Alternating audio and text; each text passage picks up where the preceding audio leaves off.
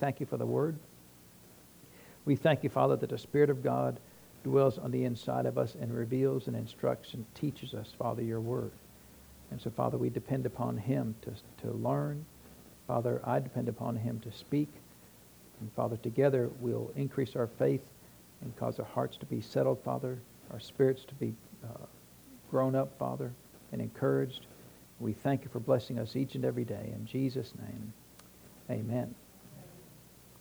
Well, let's open up our Bibles to the book of Ephesians. Uh, we'll continue there today. We've been talking about the different types of prayer, and um, we finished up last week talking about the prayer of consecration and dedication.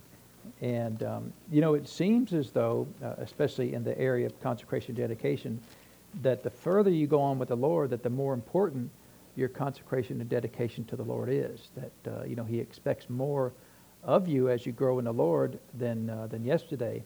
And, um, uh, and so here our, our, our verse in uh, Ephesians chapter 6, it says, praying always with all prayer and supplication in the Spirit and watching thereunto with all perseverance and supplication for all saints. And so uh, that where it says all prayer, it means all manner of prayer or all kinds of prayer. And so um, the prayer of consecration and dedication is it's a very helpful prayer to keep you steady in your walk with the Lord. And uh, you know, I have seen over the years where people uh, allow their emotions to dictate what they're going to do. So they get mad about something, or somebody says something unkind to them, or you know, some event occurs, and we react with our emotions because we're human beings. But then, then uh, because of our reaction, we get out of the will of God and uh, and that's that happens so many times and people uh, sometimes they may never get back in the will of god because of you know uh, sometimes because of pride or because now the door's closed and they can't get back in there and, and they become frustrated in their walk with the lord. But um, it, it's always best if you'll pray the prayer of consecration dedication then when those times come and they will come they, they come to everybody. If you're breathing air they're going to come to you where hey this is wrong you just need to leave. Uh, and, and and that uh, that consecration that you've prayed will rise up and say, no, we, we don't leave until the Lord says to leave.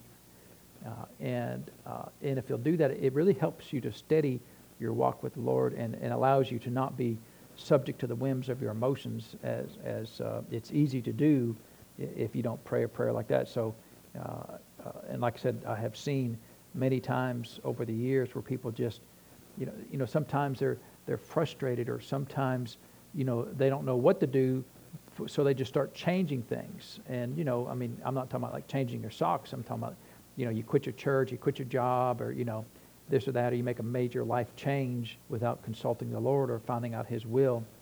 Uh, and then, you know, recovering from that sometimes is really difficult, right? You maybe you sell everything, or you, you know, um, you quit your job, and then well, they may not rehire if you just quit, right? So are you going to get that same good job that you had before? Uh, and, you know, somebody came in here one time and they were needing some financial help. And, um, and I said, where do you work at? I said, well, not, you know, I'm not working right now. I said, I was working at one of the factories and one of the better factories in town. You know, they pay good. You're kind of a factory you work at as a career, right? You stay there. I know people have worked at that factory for 30 and 40 years. Uh, and, uh, and you could stay there and get a great, pension, benefits, you know. Uh, I mean, I pays the best in the world, but, you know, it's it's decent. It's livable for sure. Pretty good pay. And, and um, uh, I said, well, why'd you leave? He said, well, the, the, supervisor said something that I like, so I just quit. I said, uh, how's that working out for you? Uh, you know, uh, you know, for one thing, uh, you know, there are there are people who will manipulate you, and they'll know that if you if they say something, you quit. It's cheaper for you to quit than for them to pay a severance, right? Uh, and so, and I'm not saying that that happened. I'm just saying that you know, they'd much rather you quit anyway because you walk away with nothing, right? But if they have to do a layoff, usually they give you something when they lay you off, right? They don't, they're not required to, I don't think, by law, but, you know, a lot of times that you get something. So, you know, uh, I'm, I'm not going to let somebody win, uh, you know, and, and I've had to leave jobs before because of circumstances, but I left by the Spirit of God and not by my emotions, amen? So always be careful of making any, any significant uh, life changing decisions uh, under emotional duress, right? If your emotions are not stable, then don't make any decision because if you do, it's almost always wrong. Even if it was ultimately right, the way you did it would be wrong because you did it because you were mad or you did it because of this or that. Uh, it's uh, it's it's going to work out better for you if you'll pray the prayer of consecration. So when those times come, then uh, you know then you can say, well, Lord, you know this happened. Do you want me to stay or not stay? You then you can ask the question and you can trust the answer, uh, because I can't tell you how many God told me to leave. It's funny He only talks to you when you're mad, right? Funny He only talks to you when you're bitter about somebody or an unforgiveness towards somebody. Uh, no, God doesn't do that. Uh, in fact, he's probably trying to talk to us, and, and, I can guarantee you, if you're mad or bitter or in unforgiveness, all he's going to be talking to you is about being mad, bitter, and, or un, in unforgiveness. He's not going to be talking to you about changing your job or you know leaving your, you know, uh, leaving your career or you know uh, whatever it is. Give away your dog or your cat or you know I'm just going to get rid of all the animals and uh, and um, and then now you have no animals at all, right? So uh, just be careful. And the prayer of consecration dedication is a great uh, value uh, in stabilizing your life, stabilizing your spiritual life, and, and stabilizing your natural life. Because uh, ultimately, uh, all the blessings of God, the majority of the blessings we get from the Lord, are going to be found in His perfect will. Uh, and you stay in His perfect will by praying the prayer of consecration, dedication. Lord, I will do this thing all the days of my life if that's what you want me to do. Uh, and so, and then, you know, at the same time, you know, I pray, Lord, I'll, I will be a pastor in Dayton, Tennessee the rest of my life. But if you tell me to leave tomorrow, I'll leave tomorrow. So that's my prayer of dedication, consecration, dedication, you know. And he may never tell me to leave. And if he never tells me to leave, then I'm okay with that. If he tells me to leave tomorrow, then I'm okay with that. Uh, and, uh, uh, you know, we've had some people, um, well, we, we, may talk about that some other time. But um, so, so that's the prayer of consecration, dedication. I think it's a valuable prayer. Jesus prayed it. Uh, he instructed us to pray that prayer uh, in uh, the book of James. Uh, and so uh, it's, just, uh, it's just good to pray that prayer. Amen. and so let's, let's turn over to, to Acts chapter 13. We'll look at the next type of prayer. So, you know, prayer in general is, you know, communication with the Lord. So this next prayer that we want to look at is the prayer of praise and worship. Uh, and you know, you may never really thought of praise and worship as a type of prayer, but you know, prayer in general, the definition of it is essentially communication with the Lord. Uh, and so uh, here it says in uh, Acts chapter 13, verse 1, it says, Now there were in the church that was at Antioch certain prophets and teachers, as Barnabas and Simeon that was called Niger, and Lucius of Cyrene, and Manaen, which had been brought up with Herod the Tetrarch, and Saul so we know this Saul is our friend Paul later on, right? He changed his name from Saul to Paul. So it starts with Barnabas and ends with Saul. So we know Paul and Barnabas were friends in, in, in ministry, and later on they had a falling out. But, but it, it starts out and says uh, that, that uh, these men, these, these five men here, were either prophets and teachers or prophets or teachers, right? So we, we don't necessarily know if some of them, you know, more than likely Barnabas was a teacher, more than likely Paul was a prophet and a teacher. Uh, and uh, it was after this point in time that Paul became the Apostle Paul. So right now he's the prophet or teacher Paul, and he gets he gets uh, promoted to being the Apostle Paul. And you know we're not going to go into all the details about that, but it does show us that there is a scriptural principle that the Lord promotes. Amen. He advances people in their spiritual walk, even in their ministry. Uh, and you know this is Acts chapter 13. Paul got born again in Acts chapter 9, so it's been several years that he's been out ministering. And, uh, you know, he started out as just a guy, and somewhere along the way he became a teacher and a prophet. And now he's getting promoted to being the, uh, the Apostle Paul that we know him through all the books of the Bible that he wrote. Uh, and then in verse 2 it says, As they ministered to the Lord and fasted, the Holy Ghost said, Separate me, Barnabas and Saul, for the work whereunto I have called them. Uh, and so, so the prayer, praise, and worship uh, is called ministering to the Lord. Uh, so when you pray, when you when you sing uh, to the Lord, you know, and, and we sing uh, praise and worship songs, you know, here at the church. Uh, when you're singing, you're really singing to the Lord, right? Uh, in fact, we're in Acts chapter 13. Turn over to um, Ephesians chapter 5 here. We'll just look at the verse here. He says in um, Ephesians chapter 5, verse 19 speaking to yourself in psalms and hymns and spiritual songs, making melody in your heart to the Lord.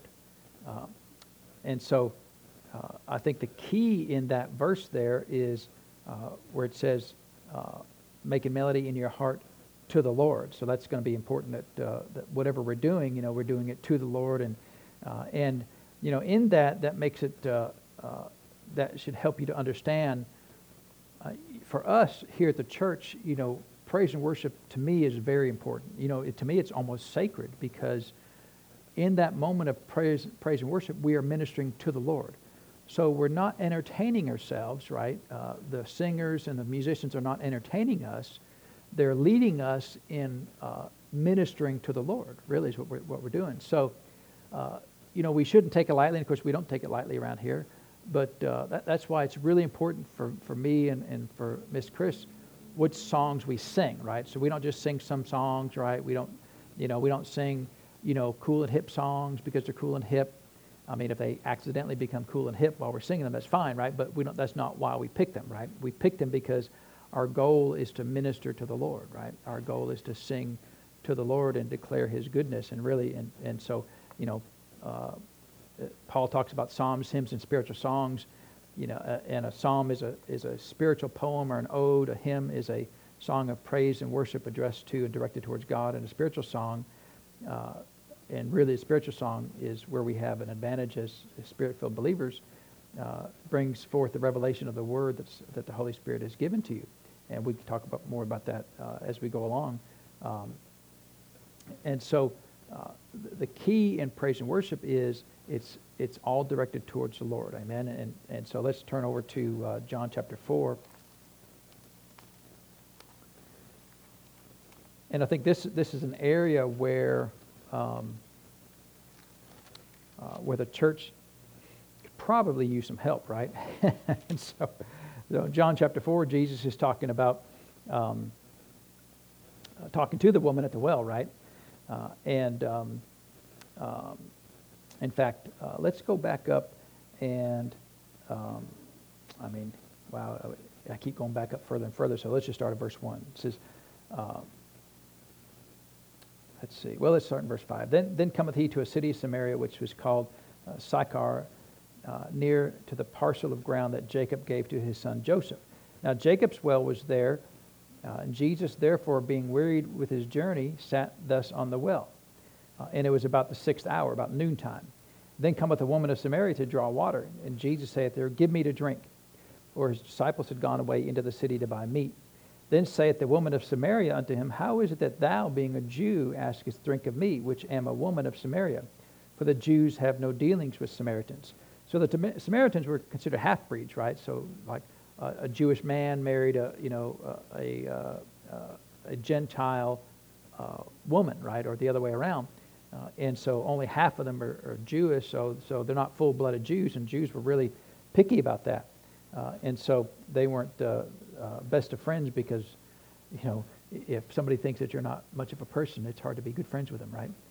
and so Jesus answered in verse 10, if thou knewest the gift of God and who it is that saith to thee, Give me the drink, thou wouldst have given him, thou would have asked of him, and he would have given thee living water.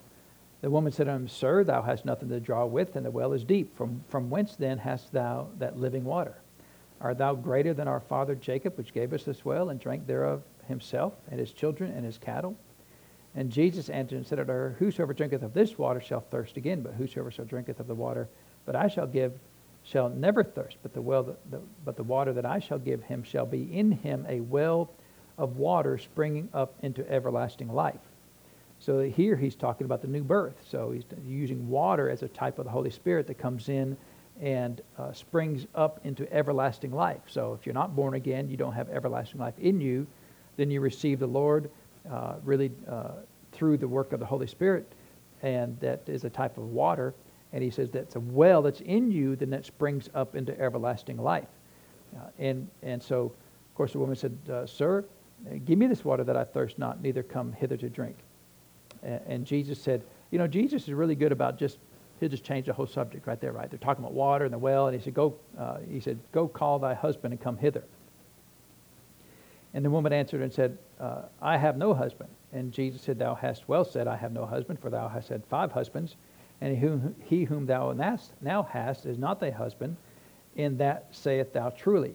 So basically, she was living with this man, right? She's got this man, and, and um, Uh, Jesus said, just because you're living together doesn't mean uh, that you're husband and wife. And so uh, the, the woman's response, I thought, was, uh, was kind of a Captain Obvious statement. She said, Sir, I perceive that thou art a prophet. So he just read her mail and goes, You know, you, you might be a prophet, right? And so I don't know that it took real uh, uh, genius to figure that out, but um, because there's no other way Jesus would have known that. So then, so then uh, of course, then she starts changing the subject. She doesn't want to talk about her, her uh, living situation. So she said, Our fathers worshipped in this mountain, and you say that in Jerusalem is the place where men ought to worship. And Jesus said unto her, Woman, believe me, the hour cometh when ye shall neither uh, in this mountain nor yet at Jerusalem worship the Father. Ye worship you know not what. We know what we worship, for salvation is of the Jews. So, as Christians, course, uh, we don't worship in ignorance, right? We know who we worship, right? We know we worship the great God. Uh, really, the Old Testament is the great God Jehovah, but uh, He's the great God the Father for us in, in, the New Testament. So, so we know who we worship, amen?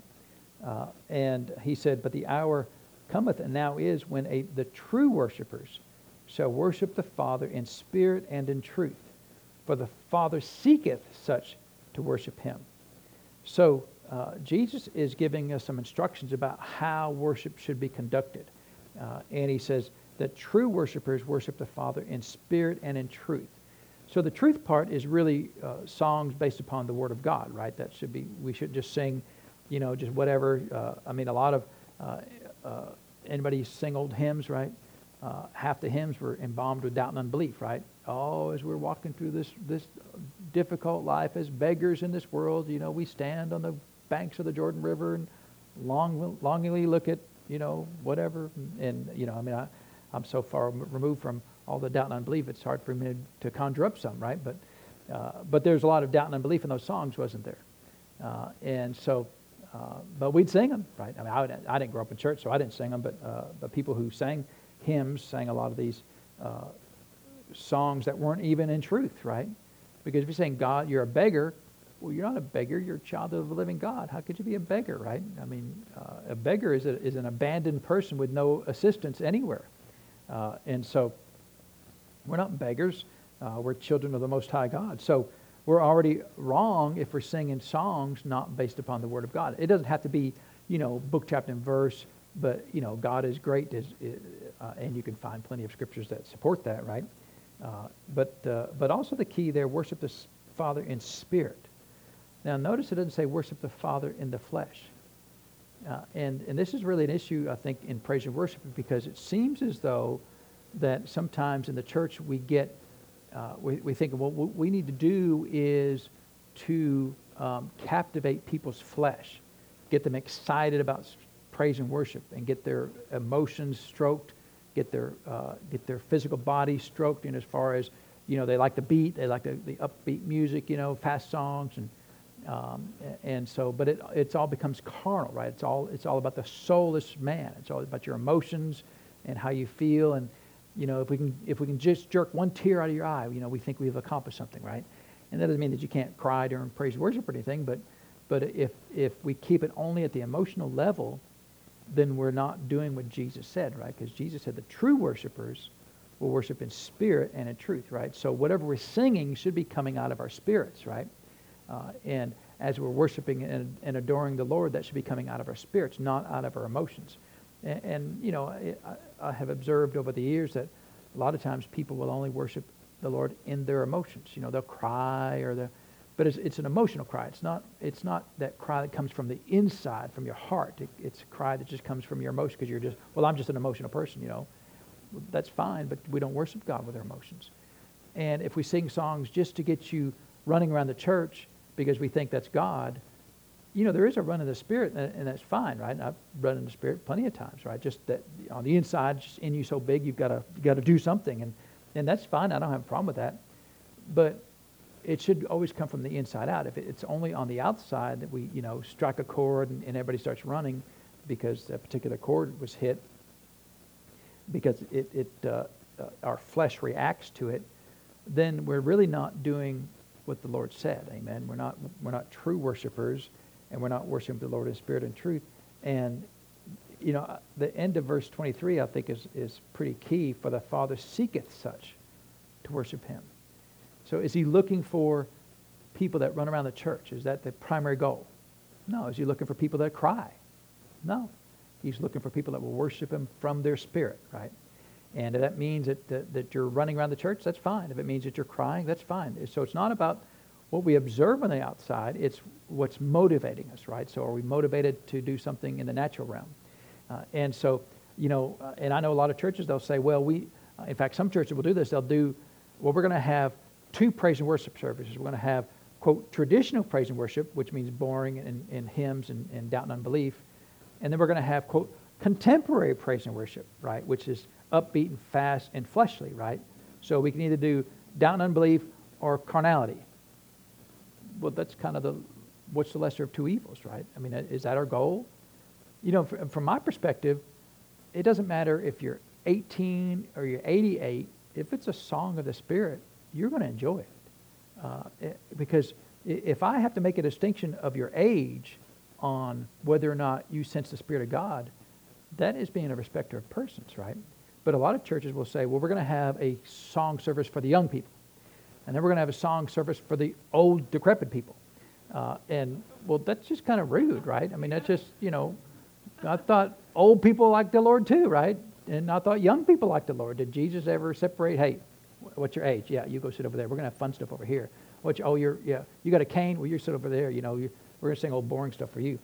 Uh, I mean, in my observation, I mean, I've been, been a Christian now for 40 years. Uh, if it's if it's spirits music, I love it. You know, I don't care whether it's fast or slow or anything in between. You know, now I know when, of course, I used to listen to a lot of Christian uh, music, and I still listen to a lot of Christian music, but I listen to a lot of carnal Christian music. You know, there, there's such thing thing as carnal Christian music, and, and um, that you can't really tell the difference between it, you know, and regular Christian because you know sometimes you listen to it, it's like, is that a Christian song? And it's like, oh, they said God. Okay, maybe it's a Christian song, right? Uh, but other than that, you can't tell. Um, and so, um, and I know when I got with my pastor, see, uh, uh, he liked a lot of songs from from Rhema, right? Rhema had a praise and worship team. They'd put out music and stuff. And um, you know, I was young uh, at the time. We've only been married a short time, and and uh, and he liked and and a lot of songs, twangy songs. You know, it's kind of not Southern Gospel Quartet, but just you know, kind of because they would what they would do is they would take kind of old hymns and they would juice it up, right? They would, they would actually uh, sing it with some anointing, right? Which is, you know, unusual. But if you're not used to the anointing and don't understand the anointing, you just hear it as being an old Southern gospel song, right? Uh, and so now, as a sound as a sound man, I'm required to play the music that the pastor likes. Doesn't matter what my taste in music is; it matters what his taste in music is, right? I mean, it's about me. I mean, I'm missing the whole boat, right? Because I'm as a praise and worship uh, or uh, as a uh, sound man, I remember I am a member of the Helps Ministry. And the purpose of the Helps Ministry is to do what? To help, right? It's not to, not to decide what's going to be done. It's to help what gets done. Uh, and so if my pastor liked that music, then, you know, I just play the music, you know. And what I realized over, over a period of time I won't tell you how long it took me to figure it out. You know, I mean, it probably took me years to figure it out. Maybe I don't know. What I realized, it, it wasn't that he liked Rhema music or anything in particular. He likes anointed music, right? Uh, and so uh, it didn't matter to him whether it's fast or slow. It just had to be anointed, and and I learned that from him. Uh, and you know, the thing about it is, um, you know, they do make new anointed music, right? I mean, it's 2021, and you know, every now and then even sometimes by accident, people can play uh, and write anointed music, right? Uh, and and so, for, from mine and Chris's perspective, it doesn't matter how old the song is. It doesn't matter who who wrote the song. It doesn't matter who who produced the song. All that matters to me is is this song uh, in, endued with the anointing of God, and does it bring the power of God, the Spirit of God, into the service? Uh, and that's the only requirement we have for music, right? It's not got well, it can only be by this artist, or it can only be 80 years old or more, or it can only be a hymn, or it can only be, you know, uh, verses 1, 2, and 4 of a hymn, but not verse 3. Um, you know, to put any constraints on that says, is limiting God, because if you're saying that that, well, only music that's 40 years or older is, is valuable, well, then why are there any new ministers? I mean, we've got how much information do we have from Brother Hagin? How much information we have from Lester Sumrall? How much? We don't need any new ministers because they've already taught everything there is to know. So, uh, and, and they've already sung everything that can be sung, so nobody can come up with any new things to sing. It's like, well, that doesn't make any sense because it's anointing, right? It's, it's the worship. It, it's the, he didn't say in there that uh, God is seeking uh, hymns written by Charles Wesley only to be worshipped, right? Because I mean, Charles Wesley was he was a prolific writer, wrote thousands of hymns, right? Uh, him and uh, and even I think John uh, probably wrote some hymns. I don't know, but um, but anytime we do that, we constrain God. Anytime we say we, anytime we make laws about things, we constrain God. So so really, the only requirement we have is is the song anointed? Does it bring the anointing in there? And you know, it's amazing that sometimes they'll sing, you know, three verses of a song that they write, and two of the verses will be anointed, and the other one will be like, what in the world? You know, I can't tell you how many songs we don't sing around here because verse three is just the worst, right? And it's like, you know, and that happens, right? Because anytime men get a hold of things, if they'll if they can, they will mess it up. Uh, and so they'll go right along, and the Spirit of God will be instructing, write this, write this verse, write this verse. And it seems as though, I mean, I don't know because I, I, haven't asked them, but it seems as though they're like, you know, we got to back that up a little bit. I mean, that's just a little too, little too much faith in that song. So we got to back it up and say, well, Lord, you know, but sometimes I'm just a mess, you know. Uh, and, uh, you know that song uh, we, we I think maybe sung it once or twice about reckless love, right? Uh, and if you love reckless love, you know, I ain't got nothing against nobody. But the whole the premise of the song is, Lord, when I backslide, you're going to come chase me down because you know you love me. Well, okay, that's technically true, but I am not singing a song that says, Lord, when I backslide, you're going to come chase me down. That is not a song of faith, right? That's a song of, well, you know, everybody messes up every now and then, you know, so, you know, might as well let her fly. And, uh, and so we ain't singing songs like that around here. And there are songs that, you know, I like the music.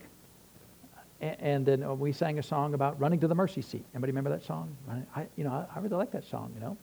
Uh, and uh, but we kept singing and, and, just down here, you know, just my spirit man be like, you know, just something, you know. And so finally, you know, well, Lord, what's up with that? Uh, it ain't right. Well, I know, but besides that, what's wrong with it? You know, because do we run to the mercy seat? We don't run to the we run to the throne of grace, right? That's where we run to now. So to run to the mercy seat, Jesus is that seat's empty. It's the seat that was on the the the uh, Ark of the Covenant in the Old Testament. Did we live in the Old Testament? We live in the New Testament. So where's Jesus seated right now? on the throne of grace. Is he seated on the mercy seat? No, he's seated on the, on the throne of grace where there is mercy available, right? So now if they'd renamed the song Running to the Grace Seat, just doesn't sound as cool, right? You know, because the mercy seat, oh, we all need mercy. Well, we do need mercy, right? But I need grace more because grace will keep me out of needing mercy. Amen. So we just quit singing a song. Now, we're not, we're not mad at nobody, you know. I mean, uh, again, it's just if the song, uh, spirit and truth, right? so sometimes they can get, you know, they can hit the right note and it's the right note, but then have the wrong truth, you know, that's not really truth, like running to the mercy seat. Got to move on, right? So, you know, we're not going to run anybody down and beat anybody up because uh, it's just, you know, okay, we need a, we need a third verse. Well, I've only got two. We'll just write anything down. I mean, you know, I don't know. Uh, and really, uh, you know, I would be glad if, if they would, you know, I'd even do it for free. Let me review the doctrine of your song, and I'll be glad to, to help you get some corrections in there and get it right, you know.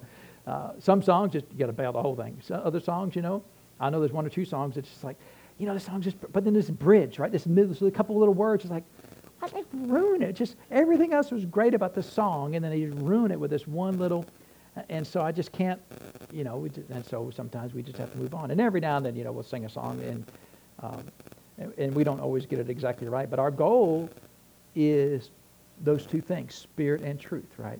So the song's going to be anointed, and the song's to, to, to drive the truth of the Word of God. And, and how much room is there to write songs like that? There's a huge amount of room, right? Because how much truth is there to God? There's a, there's a ton of truth, right? Uh, and so I, I, remember that, you know, that song, I Can Only Imagine, right? That's that song. Uh, I just love that song because you know, it's talked about, I can only imagine what I would do when I see the Lord, right? I mean, that's the whole premise of the song. What am I going to do? Am I going to stand or am I going to kneel? Am I going to, you know, sing or am I going to be speechless? You know, it's just, I like the, the song because it's, it talks about our first encounter with the Lord Jesus when we get to heaven. Uh, and um, I mean, it's not the most uh, uh, doctrinally uh, filled song because we don't know what that is, and that's the whole premise of the song. But anyway, it's not a big deal. But it's just, you know, it's just a good song, and and um, and it was written by a guy that uh, uh, he and his dad had a falling out, and his dad was like an alcoholic for a long time, and uh, and finally his dad repented, got saved, and they, they got back together. And not but long not long after that, his dad died, died young, and he, he kind of wrote that song out of that. You know, I can only imagine, you know, when I get to heaven, what's going to happen. I get to see everybody, and um, and so you know, I think it's a good song, um, and uh, we've never sung that song. It may not even be a good praise and worship song. You know what I'm saying? It's more of an entertainment song. But anyway, I tried to get somebody to sing it one time. No, it's to talk about the soul, because it talked about imagine, right, which is in your soul. Well, you know, we don't. Well, did the Lord give you a soul? he did, you know. So I mean, you know, I don't know. Sometimes people get really weird about things, but um, so so the key here is is God the Father is looking. So how many times does the Bible talk about looking for things that God is looking for people, but He can't find anybody, right? Remember in Ezekiel where He said He was looking for a man to intercede, and how, and, and what did it say? He found what? None. So if God is seeking uh, such to worship him that are going to worship him in spirit and truth is everybody that's doing things that look like that meeting this criteria well no you know so so how many people is god overlooking that yeah i'm looking for spirit and truth that's not it uh, you spirit no that's not it i mean that how many times do we see where the reason why god is seeking is because it's maybe difficult to find sometimes uh, and so it's really important uh, praise and, for praise and worship because I think you know praise and worship has a great value to the church uh, for a lot of reasons. One, anytime you worship God's good, right? I mean, it, it's always a good thing to do. But also, it trains you. If we're singing songs that are of the Spirit and of truth, then it trains you to recognize the Spirit. It trains you to sense the presence of God. It trains you to know the move of God, so that if somebody gets up and does something later on that's not singing, but maybe it's it's prophecy or speaking in tongues well, then that's the Spirit of God too, right? And so you've been training yourself all this time to how to uh, how to yield to the Spirit of God in song. You can learn how to yield to your to the Spirit of God in in other ways as well. So, uh, so singing to the Lord uh, in in um, spirit of truth is very important. Uh, and again, if we have to make a distinction, well, we're going to sing fast songs for the young kids and slow songs for the old geezers then to me that, that's really not biblical, right? It, it's not, uh, to me, first of all, it's, it's distinguishing uh, separation by natural things, which, I mean, really we call that being prejudiced or bigoted, right? I mean, you you really are, because, I mean, what if you come and say, well, we're going to sing songs for black people today and white people tomorrow? I mean, I mean, we'd be shot, right, for that. Uh, and that would be ridiculous to say something like that. But it seems to be okay that we're going to sing songs for young people and then sing songs for old people, right? Uh, you know, anytime we make a distinction uh, based upon natural things, we always get it wrong. Uh, and, and to me, if you're born again, you love God, then any song that's of spirit and truth will be fine to you, right? Uh, now, some people, you know, they are fuddy-duddies, right? Well, I don't like the music very loud. Well, you know, wait till you get to heaven. It's going to be real loud in heaven. I can guarantee you, right? Uh, and, and uh, you know, and some people don't like fast songs, right? Some people, well, you know, I only like worship songs. Well, anytime you put a law, you're wrong. If you only like fast songs, well, I'm young. I don't like fast songs. Well, you're wrong. If you're old and only like slow songs, well, you're wrong. Um, you should like songs that are of the Spirit and of truth. And otherwise, other than that, you know, that's really your only criteria, right? Other than that, everything else is going to be carnal. And, and, and, you know, one person asked me one time, they came up and said, you know, some, in some churches will have somebody like on an organ, and the pastor be up preaching, and the person to just, you know, bang on the organ some while the pastor's preaching and kind of egg them on, you know. Yeah, yeah. They said, do you like that? I said, I love that. I said, I can't stand it. I think, you know, you need to grow up because that's really, that's really, you know, combining praise and worship with because it's music, right? And it's, so it's anointed music, right? And they're just, you know, I would love, you know, to have a big, you know, organ up there. Of course, nowadays you just have a machine that can do every uh, instrument in the world. But but uh, have somebody that just you know knows how to do that because it's it's a it's a it's a talent that the Lord gives, right, to do that. Uh, and and so uh, so for me, I don't have any I don't have any restrictions on uh, the songs we sing. Right? They have to be anointed. But I have noticed that over the years, you know, we sing some songs, you know, from back in the Rhema days, back in the in the 80s, still anointed, right? You know, He picked me up. You know, look what the Lord has done. Still, I mean, there's just as anointed today as they were. But then some songs we sing, it's like, you know, that just seems kind of stale. You know, just it seems to me that the Spirit of God moves on from certain things. That you know, it was it was fine at that moment, but maybe it's the music that was played, or maybe you know it was the words that were sung. You know, I don't really know. You know, I don't spend enough time to to figure it out. But if the if the Spirit of God's not in the song, we just move on, right? Uh, and so it's not about how old the song is, because we sing some songs that are really old that are still anointed, uh, and then we've tried to pull out a few from the archives every now and then. It's like, you know, look at it, it's like, oh, it's past its expiration date, and you just got to move on, right? So, so it, it's uh, so praise and worship, I think, is, is really important. And, and some ministers, they're like, you know, I don't need any praise worship. I just got to get to the Word. And, and, you know, for me, there's always that, that uh, uh, it's not really a conflict, but I love teaching the Word so much. You know, I'm always ready to teach the Word. Right? Always ready to teach the Word.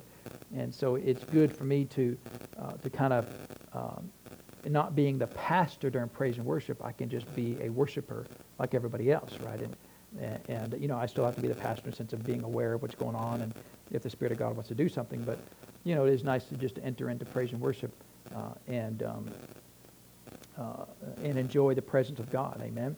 Uh, and so uh, let's, let's look at a, a, a, few more verses over in Acts chapter 16. And then we're going to go back in the Old Testament, look at a couple of things here. Uh, and so in Acts chapter uh, 16, it says in verse 25, And at midnight,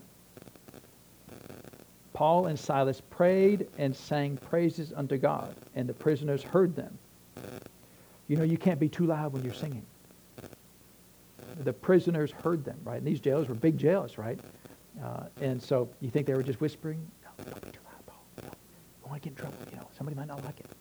Um, and um, I mean, sometimes you just got to declare how big God is, you know. Uh, and, and so uh, and, and again, in praise and worship, you should learn uh, to uh, yield to the Spirit of God, right? And I'm not saying take things over, right? Run up to the stage, grab the microphone, that kind of uh, foolishness like that. I'm saying if the, if the, and I've heard plenty of y'all, you know, plenty of times, the Lord gets so big on the inside of you, you just have to express it, right? Uh, and just know, you know, I'm always going to be for that, right? Uh, and um, so just um, you know, learn how, how to do that. So they sang apparently loud enough for the entire jail to hear them, right? Uh, and, um, uh, and of course, where are they? They're in jail, in a Roman jail. Is that, is that a good place? But no, because they got beat, right? Uh, and so, uh, come over in chapter, chapter 15 there. Uh, and of course, we know what was the result of that in verse 26. And suddenly there was a great earthquake, so that the foundations of the prison were shaken, and immediately all the doors were open and everyone's bands were loosed. And we see many times in the Word of God that during praise and worship, that significant spiritual things happen. And, and I think that goes back to what Jesus said that, uh, that they that worship him must worship him in spirit and in truth. Uh, and here's an example where just singing and praising God, that, the, that, the, uh, uh that there was a great earthquake uh, and the foundations of the prison were shaken, and immediately all the doors were open and everyone's bands were loosed. You know, there is a freedom that comes about in singing, amen? Uh, and, you, and you should always be, now, listen, I understand, you know, there's a balance to everything. Uh, you know, I, I, am not a great singer, right? Uh, as far as, now I am a free singer because I'm not constrained like some people who only use certain notes, right? I like to use them all if I can. Uh, and so, uh, but I don't, I don't you know, I know my limit, and so I, you know, some people, and I don't know that around here so much, but, but um, you know, some people they'll, they'll just sing and just take over the whole, the whole uh, service, right? Uh, and um, and I've seen it, like when praying in other tongues, we're going to get to praying in other tongues at some point, but the minister will be preaching and then somebody will start speaking in tongues, right?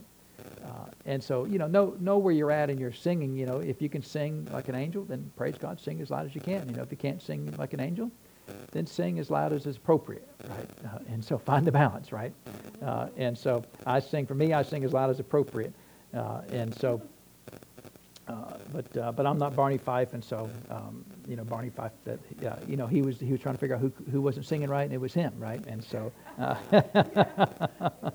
and so, uh, but that's between Barney and Barney, right? Uh, but um, but you know it's it's uh, you should have a lot of freedom when you sing, amen. Uh, and so. Um, so let's turn back to, oh, we got, oh yeah, we got time. So let's turn back in the Old Testament here. Let's look at some examples here. So this is the prayer of praise and worship, right? So, so it should be done, the root, the, the, the foundation of praise and worship should be spirit and truth, right? So let's turn back to Second Chronicles chapter 5 and look at a couple of things here.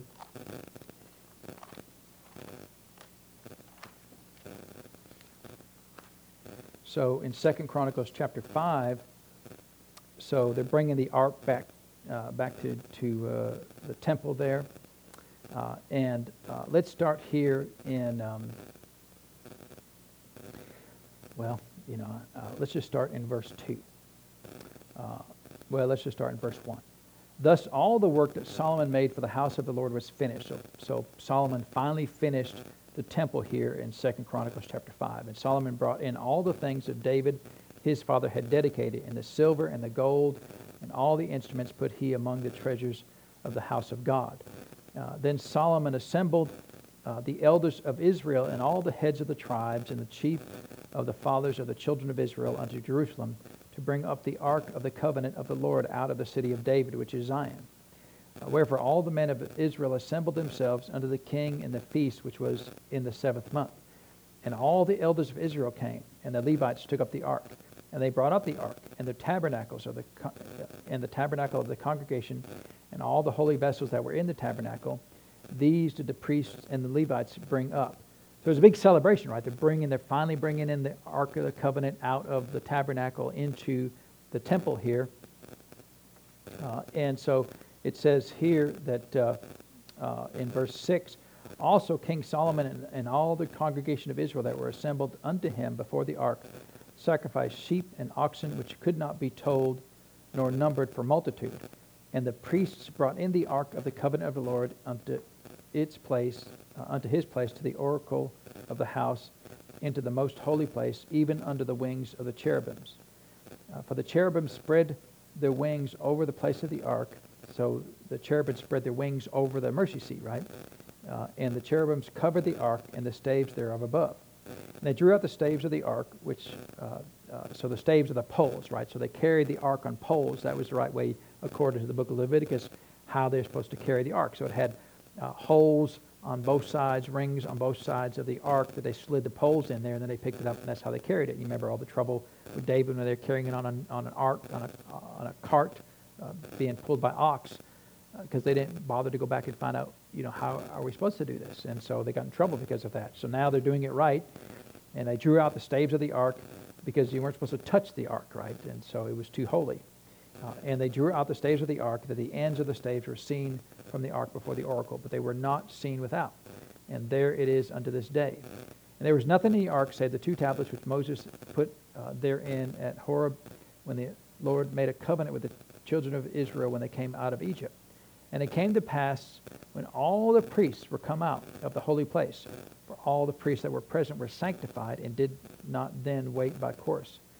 Also the Levites, which were of the singers, all of them uh, of uh, Asaph, of, of Heman, of uh, Jeduthun, uh, with their sons and their brethren being arrayed in white linen, having cymbals and psalteries and harps, stood at the east end of the altar and with them a hundred and twenty priests sounding the trumpets.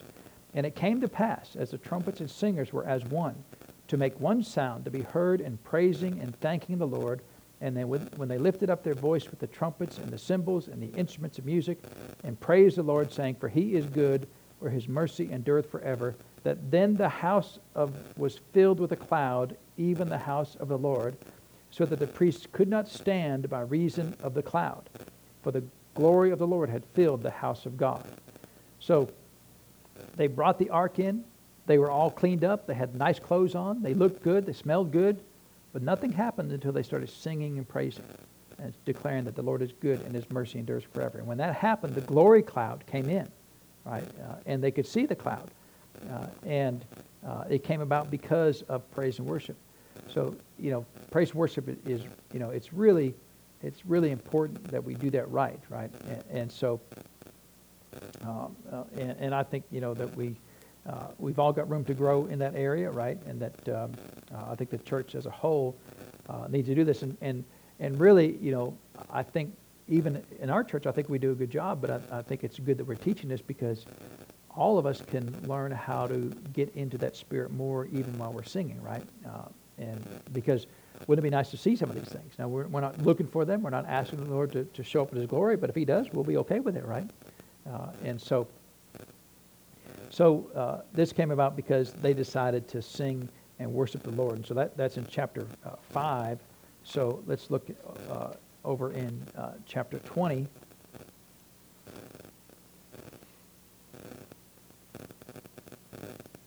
So here in uh, uh, chapter 20, um,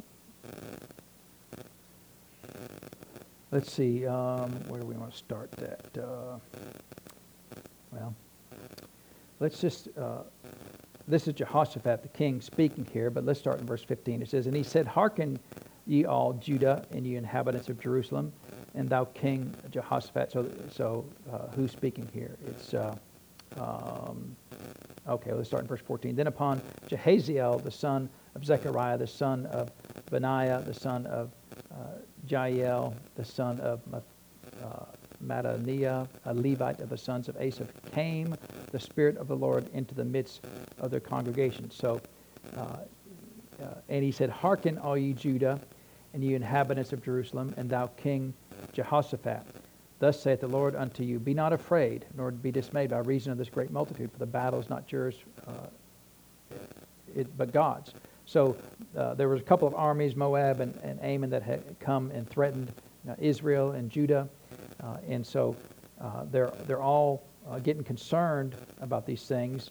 Um, and so they're getting in fear. And of course, a lot of times when people get in fear, they get out of faith. So uh, this man here is speaking to him and said, Fear not, for the battle is not yours, but God's. Uh, tomorrow go you down against them. Behold, they come up by the cliff of Ziz, and you shall find them at the end of the brook before the wilderness of Jeruel. Uh, you shall not need to fight in this battle. Now, were they supposed to still go down? They were supposed to still go down, right? So uh, going down is, a, is an act of faith. But he said, uh, You'll not need to fight. Set yourselves, stand ye still, and see the salvation uh, of the Lord with you, O Judah and Jerusalem. Fear not, nor be dismayed. Uh, to, to uh, tomorrow go out against them, for the Lord will be with you.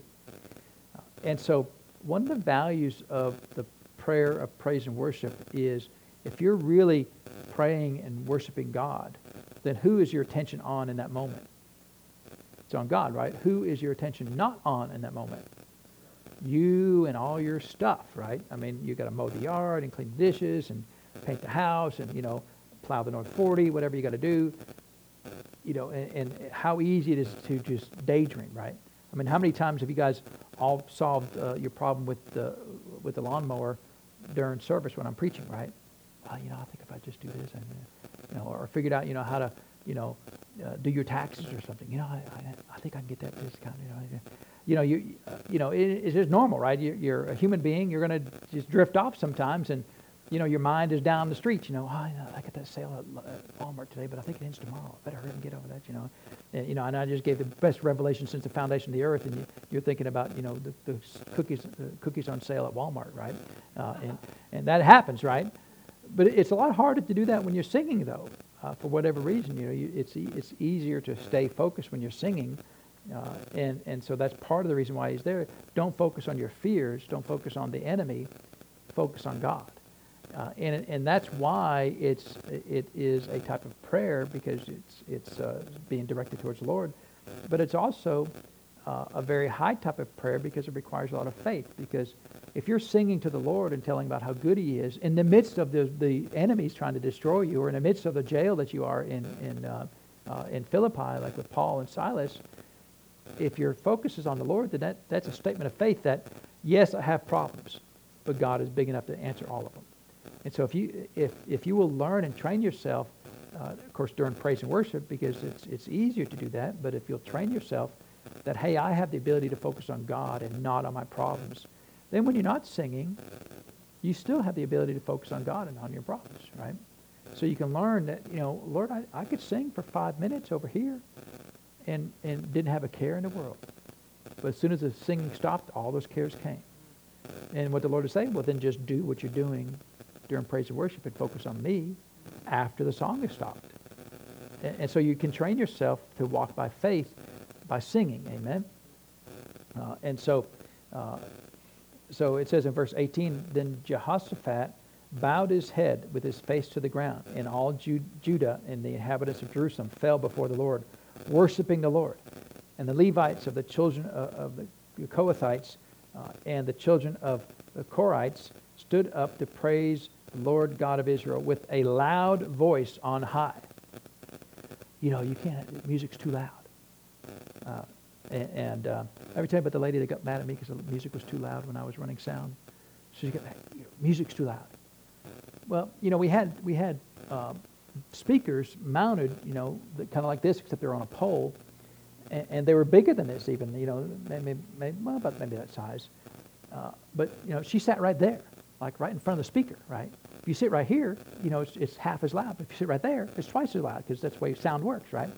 Uh, and so uh, if you're twice as far away, then it's four times quieter because it operates, you know, it's a, the square of the distance if you care about all that stuff, right? Uh, and, but as a sound man, you need to know that. But she'd sit around the front row, which is fine, right? Sit in the front row. But don't complain when the music, because, you know, you got to play at certain volume here so that by the time it hits the back row, it's at a decent volume, right? And so, you know, in that way, if it's too loud, just sit on the back row, right? If it's not loud enough, sit in the front row. If it's still not loud enough, go sit up on the stage, I guess, you know, I don't know. Uh, but, um, you know, it, it's, uh, uh, and, and so she come back there and it's too loud. You know, I hope you're happy we're deaf. She'd say that to me. I hope you're happy we're deaf now. Like, well, they have a prayer line. You know, just go to the prayer line. You know, they'll, they'll get you uh, healed up there real good. Uh, and now, you know, she didn't talk to the pastor because you know how, you know how loud I played the music? However loud the pastor wanted it. You know, if he wanted it loud, we'd play it loud. You know, if you didn't want to it going quiet, we'd play it quiet. I know our praise worship team had, hard, had a hard time. They only played it 100%, right? They had a really hard time playing at 80%. I mean, I don't know, they, did they ever play at 80%? I mean, I mean, they just, they get cranking up and it just, man, they'd beat that guitar or beat that piano or beat those drums, you know. And I loved it though, but, um, you know. Uh, so one day she just got mad. And so she walks to the, to the back of the sanctuary, just like right there, you know. So we got some tissues back in the back sanctuary there. So she walked right back there, just like we have there, there was a table by the sound booth with a box of tissues on it. So she got two tissues, stuffed them in her ears, right? Uh, and then she walks back to the front of the church, right? Now she did that for my benefit because just like here, you had to pass 20 boxes of tissues to get to the back row, right? I mean, there's a box right there, there's a box right there. I mean, I count four boxes looking right here. And if I looked hard, probably, well, there's another one, there's five, right? Uh, we got any under, under the table there? No. Uh, I mean, there's five boxes of tissues right there. And, and um, she could have used any one of those, but, you know, it wouldn't have been nearly as dramatic, right? Uh, and so, but I laughed. I mean, it's the funniest thing because she walked all the way back to the front of the church with tissues hanging out of ears, looked like a rabbit, right? Yeah. And, and uh, you know, I guess she did it to offend me or to, you know, to let me know that the sound, sound was just too loud, right? Well, that really showed me, you know. And, and I really hope the Lord recorded that because I can't wait to show you all when we get to heaven. Hey, look, see, it really did happen, right? Look, look. Isn't it the funniest thing you've ever seen? It's pretty funny, right? Uh, and so, with a loud voice on high. So, you know, I mean, we I understand sound, and you can be dangerously loud, right? And I mean, you know, I understand that, but I've never played music dangerously loud. You know, some people just don't like it loud, and that's fine. They sit on the back row. You know, I mean, why is it, why does everything have to be about you? You know what I'm saying? I mean, you've got a big sanctuary. You've got 150 chairs. Find one chair that it was going to be quiet, right? Well, I want to sit in the front row. Well, then you got to be with the music's loud.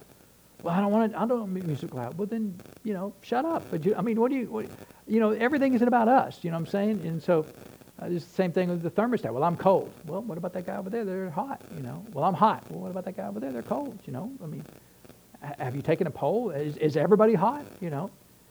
And uh, there were plenty of times when one person over here said, "I can't hear anything." Person over there said, "It's too loud." I mean, we'll just swap, you know, because if you can't hear anything and it's too loud, well, then just change places. And, uh, but, you know, it's just, uh, um, uh, you know, and I've said it before, if I walked in a church and the speakers were falling off the wall and the, the soundboard exploded during the praise, I wouldn't care. I mean, they, are they worshiping God? Then I, I, will figure out a way to worship God. You know, the sound is not what causes me to worship God or not worship God. Uh, it should be the spirit, right? Because we worship God in spirit, not according to the decibel level of the sound system. Uh, and, and, so, and you all do good. You all don't complain about it, you know. But I have had people even here, you know, hey, the music's too loud. Really? I mean, I, I sit in the front row, and, and I never think the music's too loud, right? In fact, a lot of times, you know, I haven't in a long time, but I've had to tell Jared, you know, got to crank her up, Jared. You know, it's, it's just because for me, there's a certain volume that it's just perfect at that volume, right?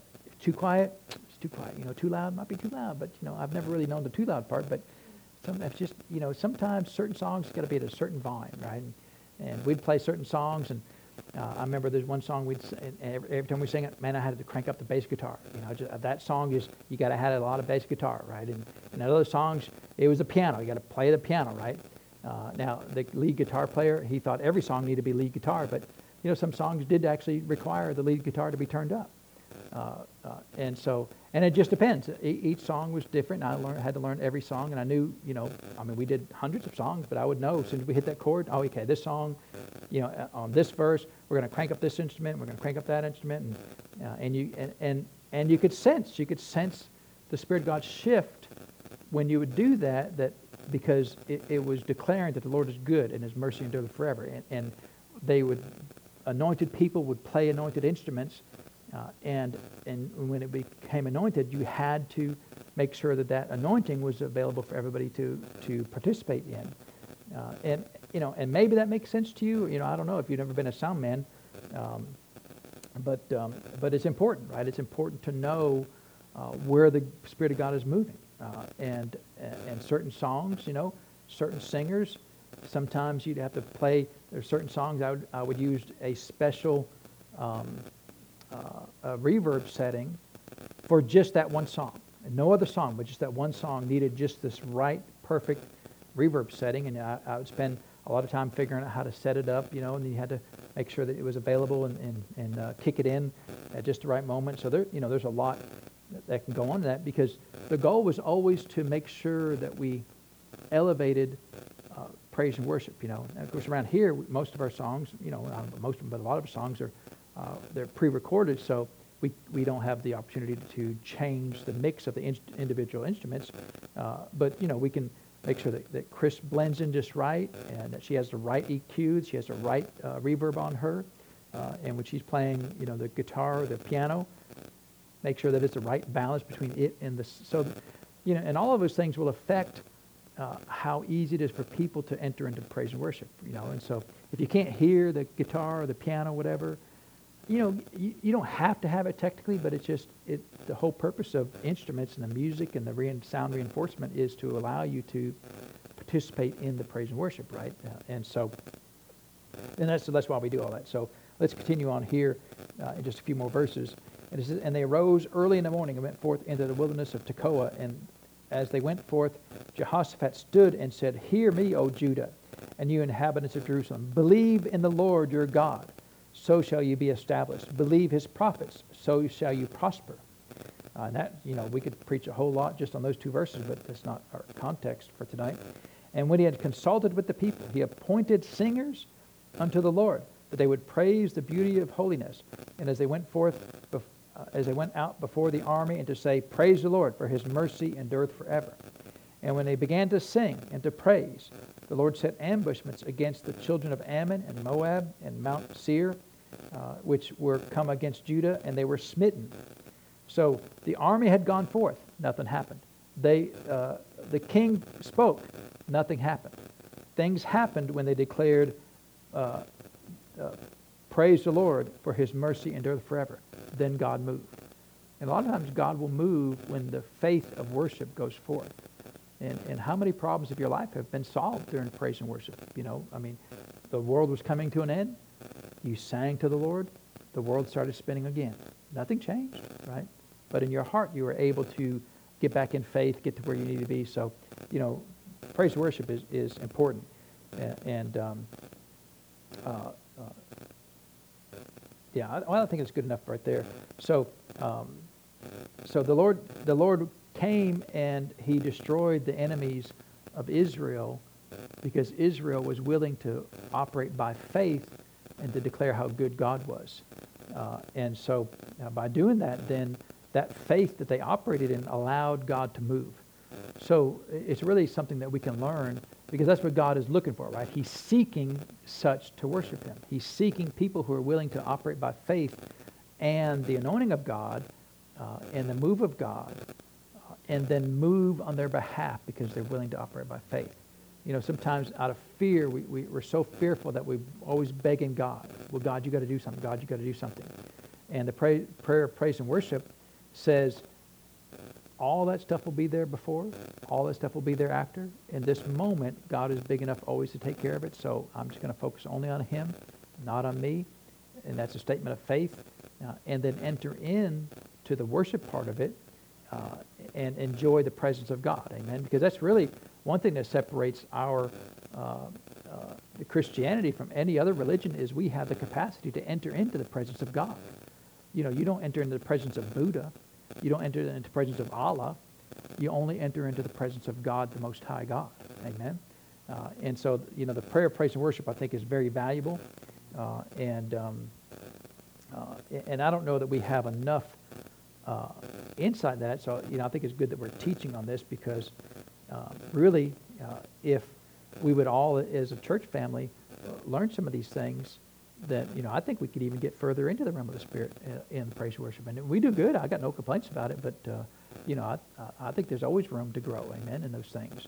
Uh, uh, and so let's pray and thank the Lord for His word today. So, Father, we thank you for the word of God. And Father, we thank you for the prayer of praise and worship, that it's an honor to worship you, Father. It's an honor to declare your goodness and praise you, Father, and the beauty of your holiness, and to declare that you are God, and that you do save us, and you do protect us, uh, and that you are good, and that your mercy endureth forever. So, Father, we choose to worship you in spirit and truth. We choose to worship you out of our spirit, man, and not out of our minds or emotions or our souls, Father. We just choose to worship you out of our hearts and spirit, Father, because you are a spirit. Uh, and they that worship you, Father, will worship you in spirit and truth. So, Lord, we ask you to, to help us even in the, the next uh, days and weeks to come to let us be sensitive to your spirit and how he moves during praise and worship. And let us enter into the presence of God uh, in praise and worship and sense your presence, Father, and participate in and elevate the presence of God by our worship. Because you are good, Father, and you're worthy to be worshiped. So, Father, we thank you for these things. We give you the praise and the honor for these things, Father, in Jesus' name.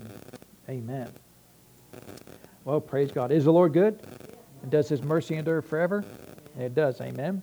Uh, and so let's get ready to receive the seedlings uh, offering there. Uh, and um, um, I think I about preached myself happy on that. That was just uh, I really en- enjoyed uh, teaching about that. I just think it's a it's a good good thing for us to learn. Amen. We'll come ahead, Mr. Jared, uh, and uh, and I would encourage you between now and Sunday, you know, be praying about the services. You know, we want the brother Randy to have the freedom to speak as the Lord would instruct to him. You know, if the Lord's given him special words. You know, we're not looking for prophecies, you know, personal prophecy or anything like that. We just want, uh, as Paul said, that I long to see you that I might impart unto you some gift. So we're looking for impartations uh, from Brother Randy that he will leave uh, the ministry here uh, better off than when he got here. Amen. Uh, and uh, and leave and impart uh, blessings in the ministry. And he always does, and I, I, expect no less when he gets here. Not to put any pressure on him at all, but you know, it, it's he's a minister, and that's his job, right? Is to impart things into the places where he goes to minister. So that'll be Sunday. So be blessed and have a wonderful week in the Lord, and we'll see you Sunday.